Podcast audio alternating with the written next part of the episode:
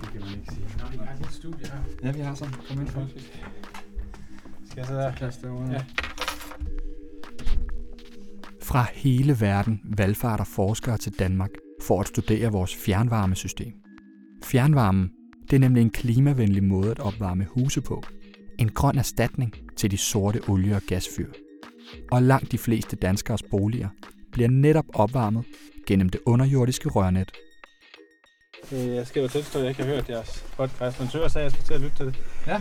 Så kræver det nok, at jeg bliver abonnent eller et eller andet. Nej, det er gratis. Nå, Det, så er er det gratis. det kan man bare finde på iTunes og rundt omkring. Nå, fedt, ja, det skal jeg gøre.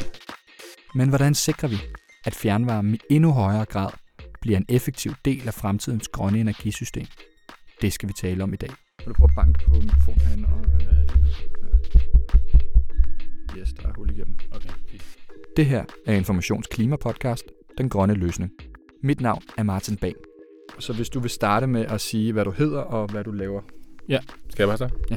jeg hedder Brian Vad Mathisen, jeg er professor i energiplanlægning og vedvarende energi ved Aalborg Universitet. Vi skal tale om, hvorfor fjernvarme er så god en klimaløsning, og om hvordan vi får endnu mere fjernvarme til gavn for klimaet.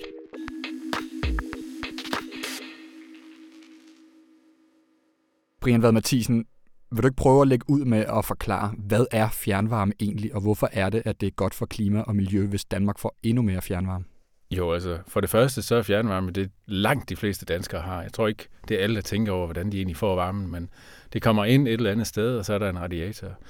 Den fjernvarme, vi har i dag, den består af en, en række ting. Øh, det, der gør, at det er rigtig smart, det er sådan set, at fjernvarmen er i stand til at opsamle nogle af, af de her spildvarme øh, øh, kilder, som vi har fra forskellige steder i, i, i Danmark. Traditionelt set, så har vi jo produceret el, for eksempel på kraftværker, og der var det jo tidligere sådan, at Øresund og Aarhusbugten blev varmet op af det her vand, og øh, at man jo faktisk kunne se, at der var en anden, et andet flora og fauna i øh, Aarhusbugten, øh, fordi der blev lidt så meget varmt vand ud, at det var simpelthen nogle andre øh, fisk, der, der levede der. Og øh, det fandt man jo så ud af øh, under oliekrisen, at det fjernvarmesystem, som man allerede havde faktisk der i, i 70'erne, jamen det skulle vi prøve at udbygge for at få udnyttet den her overskudsvarme fra elproduktionen. Og det er det, man kalder kraftvarme. Og når vi så ser på, hvad, hvad fjernvarmen ellers har af kilder, så er det jo sådan noget som Aalborg Portland eller store industrier, som har overskudsvarme, som jo ellers bare vil blive fyret op i luften. Øh, det kan også være øh, det her med affaldsforbrænding, altså uanset hvor meget vi kommer til at genbruge, så vil der være noget, som vi ikke kan genbruge, og det vil være fornuftigt at brænde af, og der kan vi så også få varme ud af det. Så der er sådan en række ting, der gør, at det er rigtig smart, fordi alternativet er jo, at vi skal bruge olie eller naturgas og nogle fossile brændsler til at varme vores hus op. Og det kan jo virke som en, en smart og simpel teknologi i forhold til så mange andre teknologier på det, på det grønne område her. Men måske er det alligevel ikke helt så enkelt at forstå, hvad det egentlig er, fjernvarme kan og gøre, fordi meget af det foregår jo også under jorden simpelthen. Mm. Ja. Kan du ikke prøve at skære det helt ud i pap og skitsere den proces, som fjernvarme er en del af? Jo, altså fjernvarmen er jo en del af energiinfrastrukturen i Danmark, og øh, det betyder jo helt konkret, at, at hvis vi har et kraftværk stående i, øh, øh, ja, for eksempel i København ved Avedøre, jamen så er er der en, en elproduktion derude. Det har så øh, øh, noget spildvarme, som man så føder ind i et meget, meget stort transmissionssystem. Og til sidst så ender det ude i enten parcelhusene eller i, i lejlighederne øh, rundt omkring. Og det er selvfølgelig forbundet med en masse pumper og nogle, øh, og nogle pumpestationer og nogle forskellige tryksætninger af de her ting. Det er også forbundet med noget med temperatur. Øh, typisk vil det være sådan, at man har et temperaturniveau på 75-80 grader øh, fra, ude fra, fra værkerne, og når det så rammer ude hos os, jamen så er det måske et eller andet sted imellem 50 og 60 grader, øh, som vi så kan bruge til at varme vores hus op med. Så fjernvarmen er egentlig sådan et stort rørnet i jorden, som løber mellem vores forskellige bygninger i, Ja. i byerne rundt omkring, kan man sige. Ja, jeg, jeg er jo så heldig, at jeg har internationale studerende. Så nogle gange så kommer der sådan en masse studerende fra USA, og, og øh, selvom fjernvarme faktisk er opfundet i New York i USA, så har de øh, ikke så stor en tradition for det. Men så står vi nogle gange op på et tag, øh, højt op øh, i, i København, og øh, så peger jeg ud, og så, så spørger jeg gerne folk ad, om, om de kan se skorstenene, og hvordan de tror, at byen er varmet op, og det er der jo ikke særlig mange, der ved, medmindre de lige har, har læst om det. Men det er jo faktisk sådan, at der er halvanden million danskere i stort set et sammenhængende net i, i Københavnsområdet, der har øh, varme fra et vidt forgrenet øh, varmvandsnet. Og det er ret unikt og ret specielt. Og det betyder jo også, at vi slipper for en masse luftforurening. Det betyder også, at husejerne slipper for at vedligeholde nogle fyr og slipper for at slippe kul, øh, som man gjorde i gamle dage, ned fra, øh, øh, ned fra butikken og, og hjem, eller slæbe brænde med hjem og sådan noget. Det, det er ret, en, en ret enkel løsning, og en meget sådan, der er meget komfort forbundet med det egentlig også.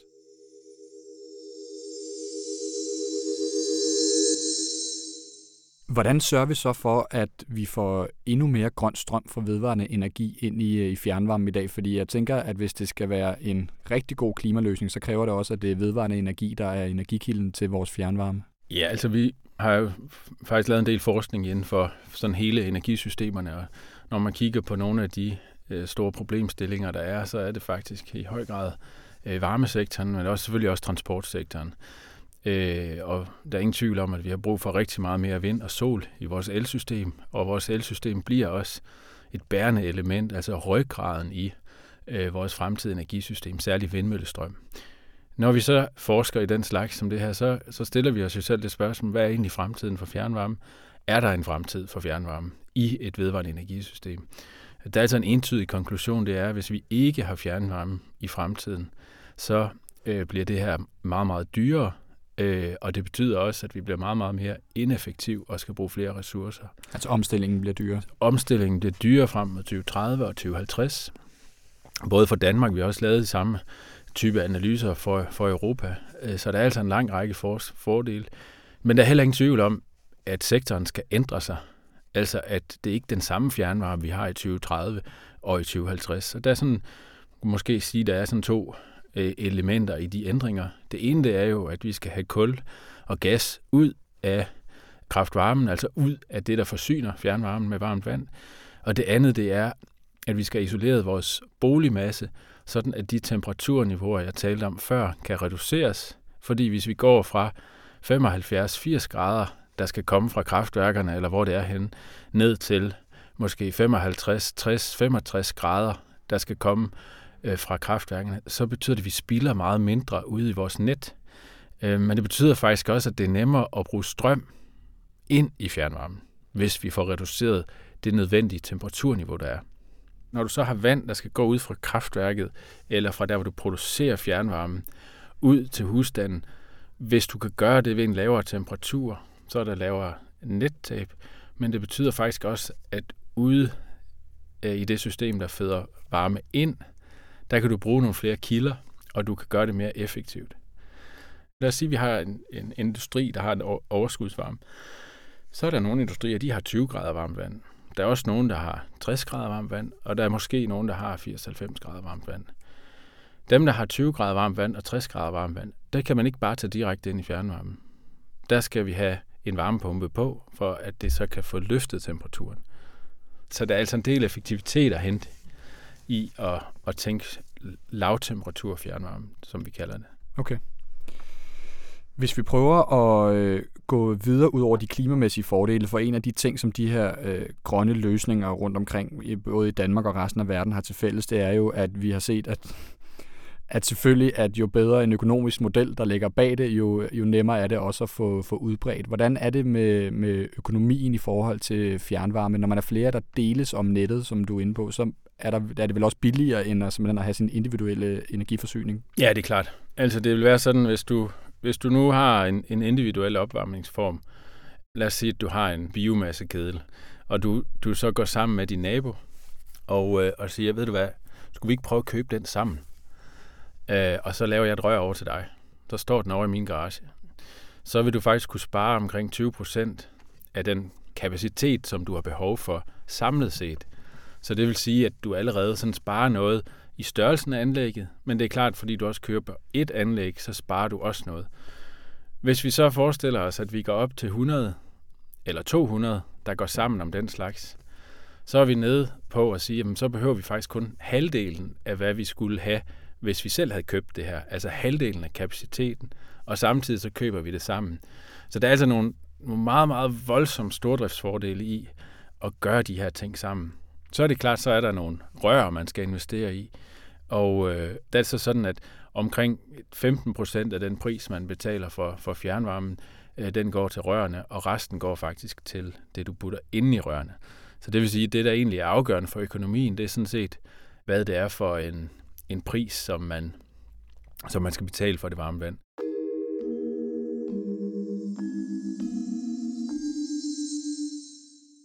Selvom fjernvarmen er meget udbredt i Danmark, så har vi jo også stadigvæk huse, der fyrer med, med fossile olie- og, og gasfyr, og det er jo blandt andet dem, som du og andre øh, eksperter gerne vil have udskiftet med, med fjernvarme.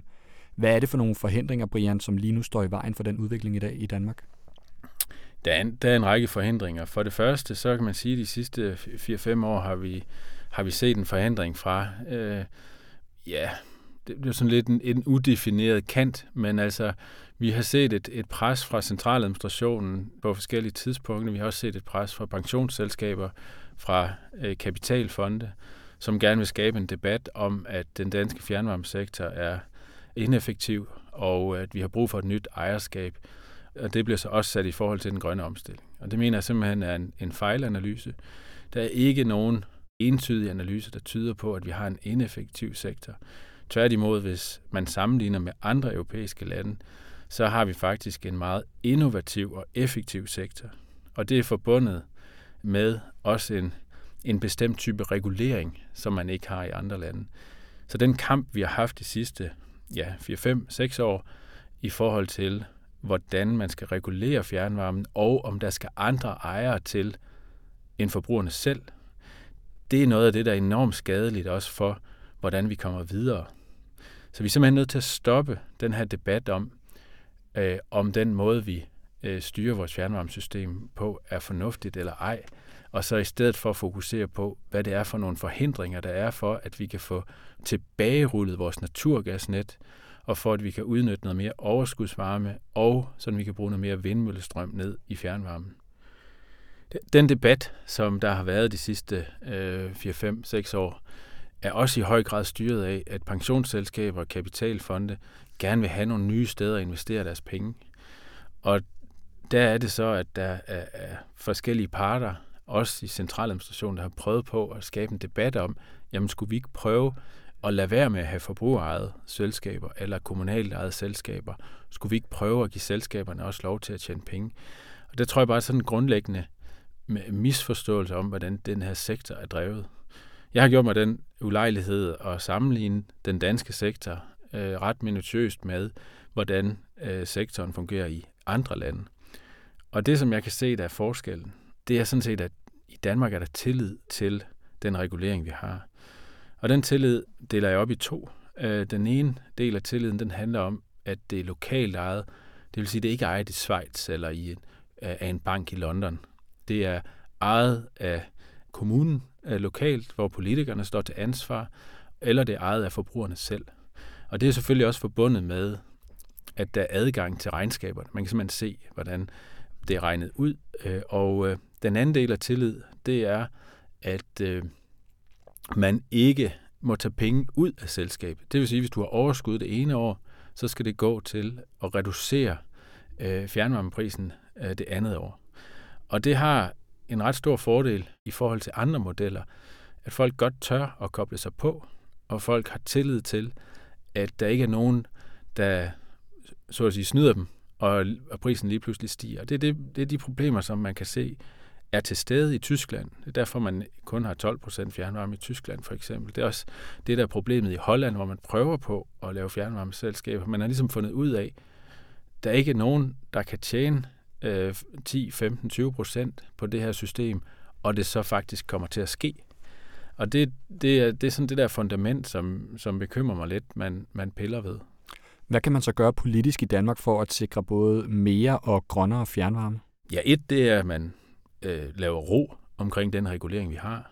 Øh, skal selvfølgelig stille krav til sektoren, det skal man altid gøre, men lave ro omkring den. Og så skal man huske på, at sådan en nøgle, nøgle til, hvordan sektoren fungerer, også unik i Danmark, det er faktisk, at bestyrelsen må ikke investere i noget, der er for dyrt i forhold til alternativet.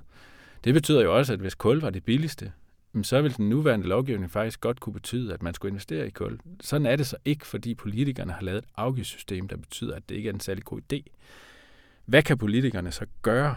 Jamen, hvis man husker på det, jeg lige har sagt, med hensyn til, hvad de skal investere i, det er det billigste. Så kan politikerne meget, meget nemt se på afgiftstilskudssystemet i forhold til, hvordan får vi overskudsvarme ind, både fra eksisterende industri, men også fra nye datacentre, som vi ved, der kommer. Hvordan kan vi bruge varmepumper, så vi kan kanalisere noget af vindmøllestrømmen ned i øh, fjernvarmesystemet? Hvordan kan vi få afgiftssystemet indrettet sådan, at det er det, der er størst fordel ved at investere i? Fordi hvis det bliver sådan, at det er de teknologier, der er størst fordel i at investere i, og det er det faktisk nu på en del områder, så, så vil det være det, der kommer ud. Altså, vi kan se, at det danske, den danske sektor er meget mere agil end alle de andre lande, vi sammenligner os med. Omstillingen fra olie til kul til naturgas til biomasse er gået rigtig stærk. Og nu kan vi også komme videre. Vi kan godt få mere af biomassen ud, og vi kan godt få resten af de fossile brændsler ud. Men det kræver ro om sektoren.